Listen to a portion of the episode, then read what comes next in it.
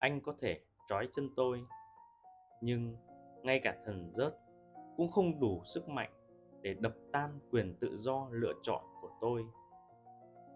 Trích những bài học của Epictetus Người ta nói rằng Epictetus bị tật ở chân, phải đi tập tễnh cả đời do bị xiềng xích khi còn là nô lệ.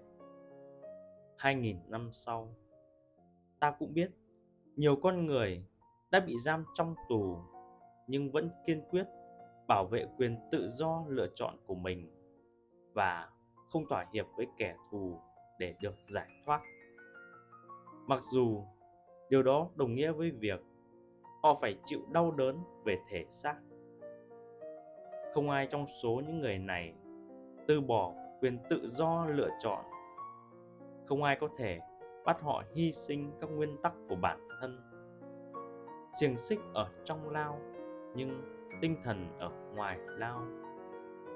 Kẻ nào đó có thể cùm chân bạn, nhưng hắn không thể thay đổi con người bạn, ngay cả khi phải chịu đựng sự tra tấn tàn độc nhất sức mạnh, lý trí và quyền đưa ra quyết định của chúng ta cũng không thể bị bẻ gãy